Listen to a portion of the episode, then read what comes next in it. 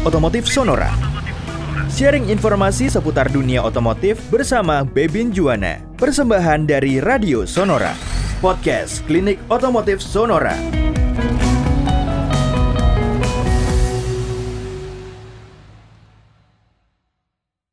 Ketika kita dihadapkan untuk harus terus melewati genangan yang terlihat lumayan tinggi, pastikan kita mengetahui batas ketinggian air intake kendaraan kita, baik itu motor maupun mobil.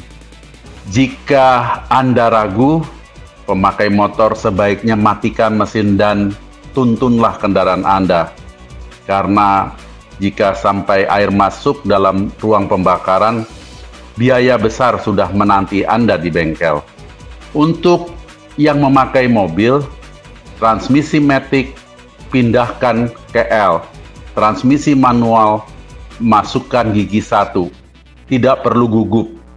Jalan perlahan, atur kecepatan, jangan membuat ombak lebih tinggi dari kondisi air yang sebenarnya karena akan membahayakan mesin Anda. Jangan bermain-main dengan pedal gas, naik turunkan RPM, dan bagi yang manual jangan menginjak setengah kopling.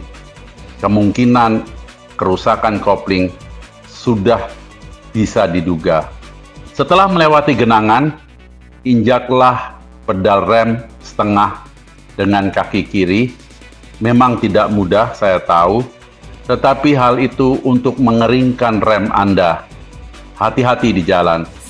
Saya Bebin Juana untuk Klinik Otomotif Sonora.